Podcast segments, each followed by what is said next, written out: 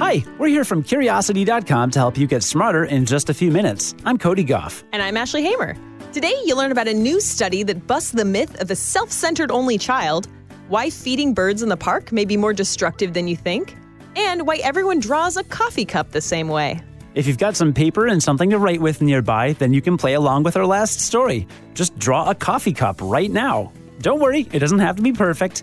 You've got about six or seven minutes, so get started.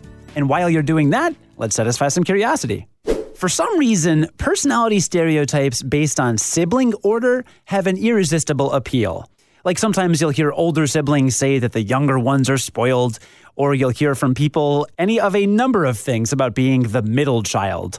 And perhaps one of the biggest stereotypes is about the only child, a stereotype that usually says they're selfish, narcissistic, and spoiled.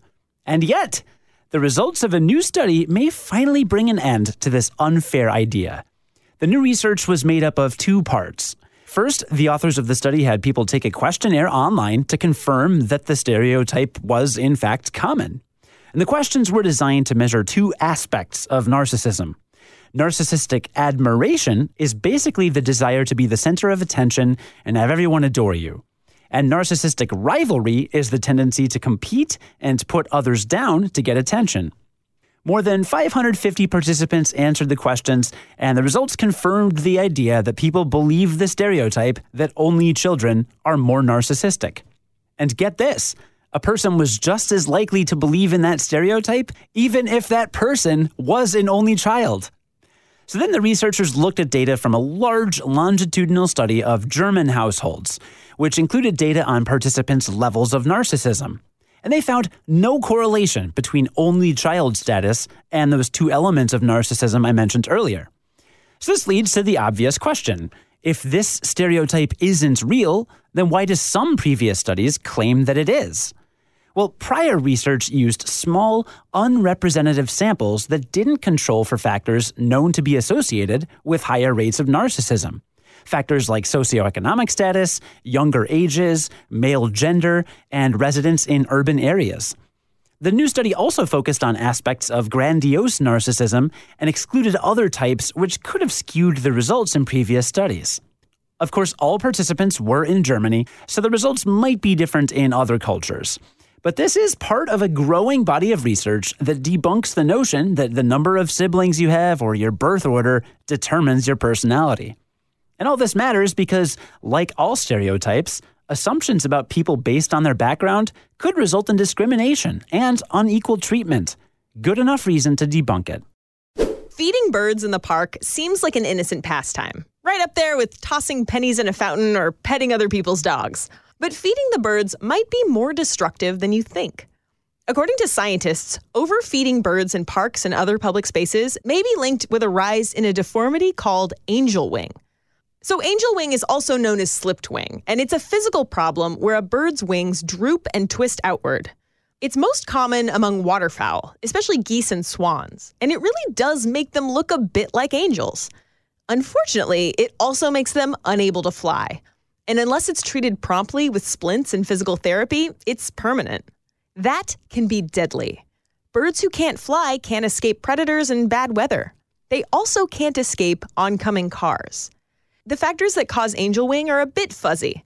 So far, though, experts agree that angel wing stems from abnormally fast growth when birds are young, usually between 7 and 28 days old. One cause of this type of growth is overfeeding, especially of protein and carbohydrate rich food like breadcrumbs.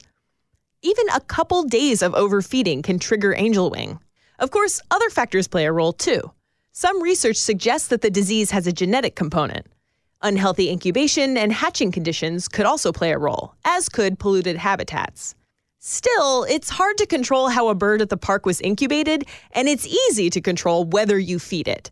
So take this as your permission to stop feeding birds. Even when feeding doesn't cause angel wing, it can cause overcrowding of bird habitats and make birds excessively dependent on human food. But if you really want to feed birds, you can. Just find a place where that's explicitly permitted and imagine that they're on the Atkins diet. That means avoid feeding them processed carbohydrates like white bread, popcorn, and crackers and instead try feeding them halved seedless grapes, shredded kale, and whole grains. snacks they could, at least in theory, stumble upon in a human free world. Or in Ashley's refrigerator. Are you part bird? I mean, that does sound super delicious. Today's episode is sponsored by Purple Mattress. Here's a question How did you sleep last night? Did you spend the night tossing and turning? Did you have a hard time finding that just right sleeping position? Were you lying awake into the wee hours of the morning because you were having nightmares about overfeeding birds? Well, we probably can't help you with the thing about the birds. But if you're struggling to get a good night's sleep, then you've got to try a purple mattress. The purple mattress will probably feel different than anything you've ever experienced because it uses a brand new material that was developed by an actual rocket scientist. So it feels unique because it's both firm and soft at the same time. The purple mattress keeps everything supported while still feeling really comfortable. Plus, it's breathable, so it sleeps cool. It's not like the memory foam you're probably used to. And when you order, you'll get a 100 night risk free trial. If you're not fully satisfied, you can return your mattress for a full refund. It's also backed by a 10 year warranty with free shipping and returns. So trust us, you're going to love Purple. And right now, Curiosity Daily listeners will get a free Purple pillow with the purchase of a mattress. That's on top of all the great free gifts they're offering site wide. Just text Curious to 84888. The only way to get this free pillow is to text Curious to 84888. That's C U R I O U S to 84888. Message and data rates may apply. Okay, remember at the start of this episode when I asked you to draw a coffee cup? All right, well, even if you didn't have a chance to, you can just imagine yourself drawing one. Picture a sketch of a coffee cup in your head. I bet your sketch shows a cup drawn from slightly above with a thin, flattened oval on top to suggest a round cavity. Does that sound about right? No, I'm not a mind reader. It's just that, well, everyone draws a coffee cup the same way. And the reason why is super cool. It's thanks to a phenomenon known as the canonical perspective, which is our preferred way of viewing things. You're probably using this angle in selfies without even realizing it. And researchers have some theories on why we always choose this angle. The canonical perspective was studied by researchers in 1981, and they found that humans have a magic viewing angle that goes like this it's a view from slightly above and at an approximately 45 degree angle from the front of the object. This goes for most things. So even though you would probably see a dog mostly from directly above, you would choose the canonical perspective if you were to draw one. Experts think the reason for this preference is due to the idea of maximizing the amount of information. The canonical perspective is the one where you see the greatest number of surface features. In the case of the cup, you see the side, the inside, the lip, and the handle from this viewpoint. Basically, this angle gives us the most visual information about any given thing so we can identify it and better understand it. This is important when you think about things like computer icons, for example. These pop up in the canonical perspective. Think about the trash can or the recycle bin on your desktop. Looks pretty similar to that coffee cup drawing, right? And that's because they need to convey a lot of information quickly in a tiny amount of space. Even if the angle is not how we experience most things we come into contact with, our brains sure like it. I'm looking at my computer icons right now. There's an Earth, and it's being viewed from a 45 degree angle above. But Earth is round. Yeah, well, I mean, from a 45 degree angle above the equator. Oh. But you're right. That is weird because it's round and you can kind of see the same amount of information no matter what angle you look at it from. Yeah. Let's wrap up by talking about why we were so excited about today's episode. Well, number one, if you're an only child, be happy because those stereotypes about you being self centered and selfish are totally not true necessarily. I don't know you. no, I'm sure everyone who listens to this podcast is a super great person. Of course.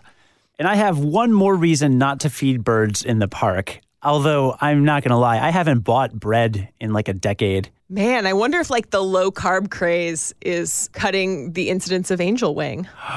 Ooh, silver lining? And that everybody seems to draw objects from the same angle, which I think is really cool because it's a smart angle to draw them from. I think I'm especially hardwired for this because I grew up playing games like Final Fantasy IV and Chrono Trigger, and a lot of those classic role playing games on Super Nintendo, especially, used that 45 degree angle. And hey, listener, if you did draw a picture of a coffee cup, tweet it at us and we'll share it. Yeah. Oh, I want to see your coffee cups. You can tweet at curiosity.com, all spelled out. We would love to show those off, even if you don't think they're really fantastic. We'll think they're fantastic. Today's stories were written by Linda Lombardi, Mae Rice, and Joanie Faletto, and edited by Ashley Hamer, who's the managing editor for Curiosity.com. Script writing was by Cody Gough and Sonia Hodgen. Curiosity Daily is produced and edited by Cody Gough. Join us again tomorrow to learn something new in just a few minutes. And until then, stay curious. On the Westwood One Podcast Network.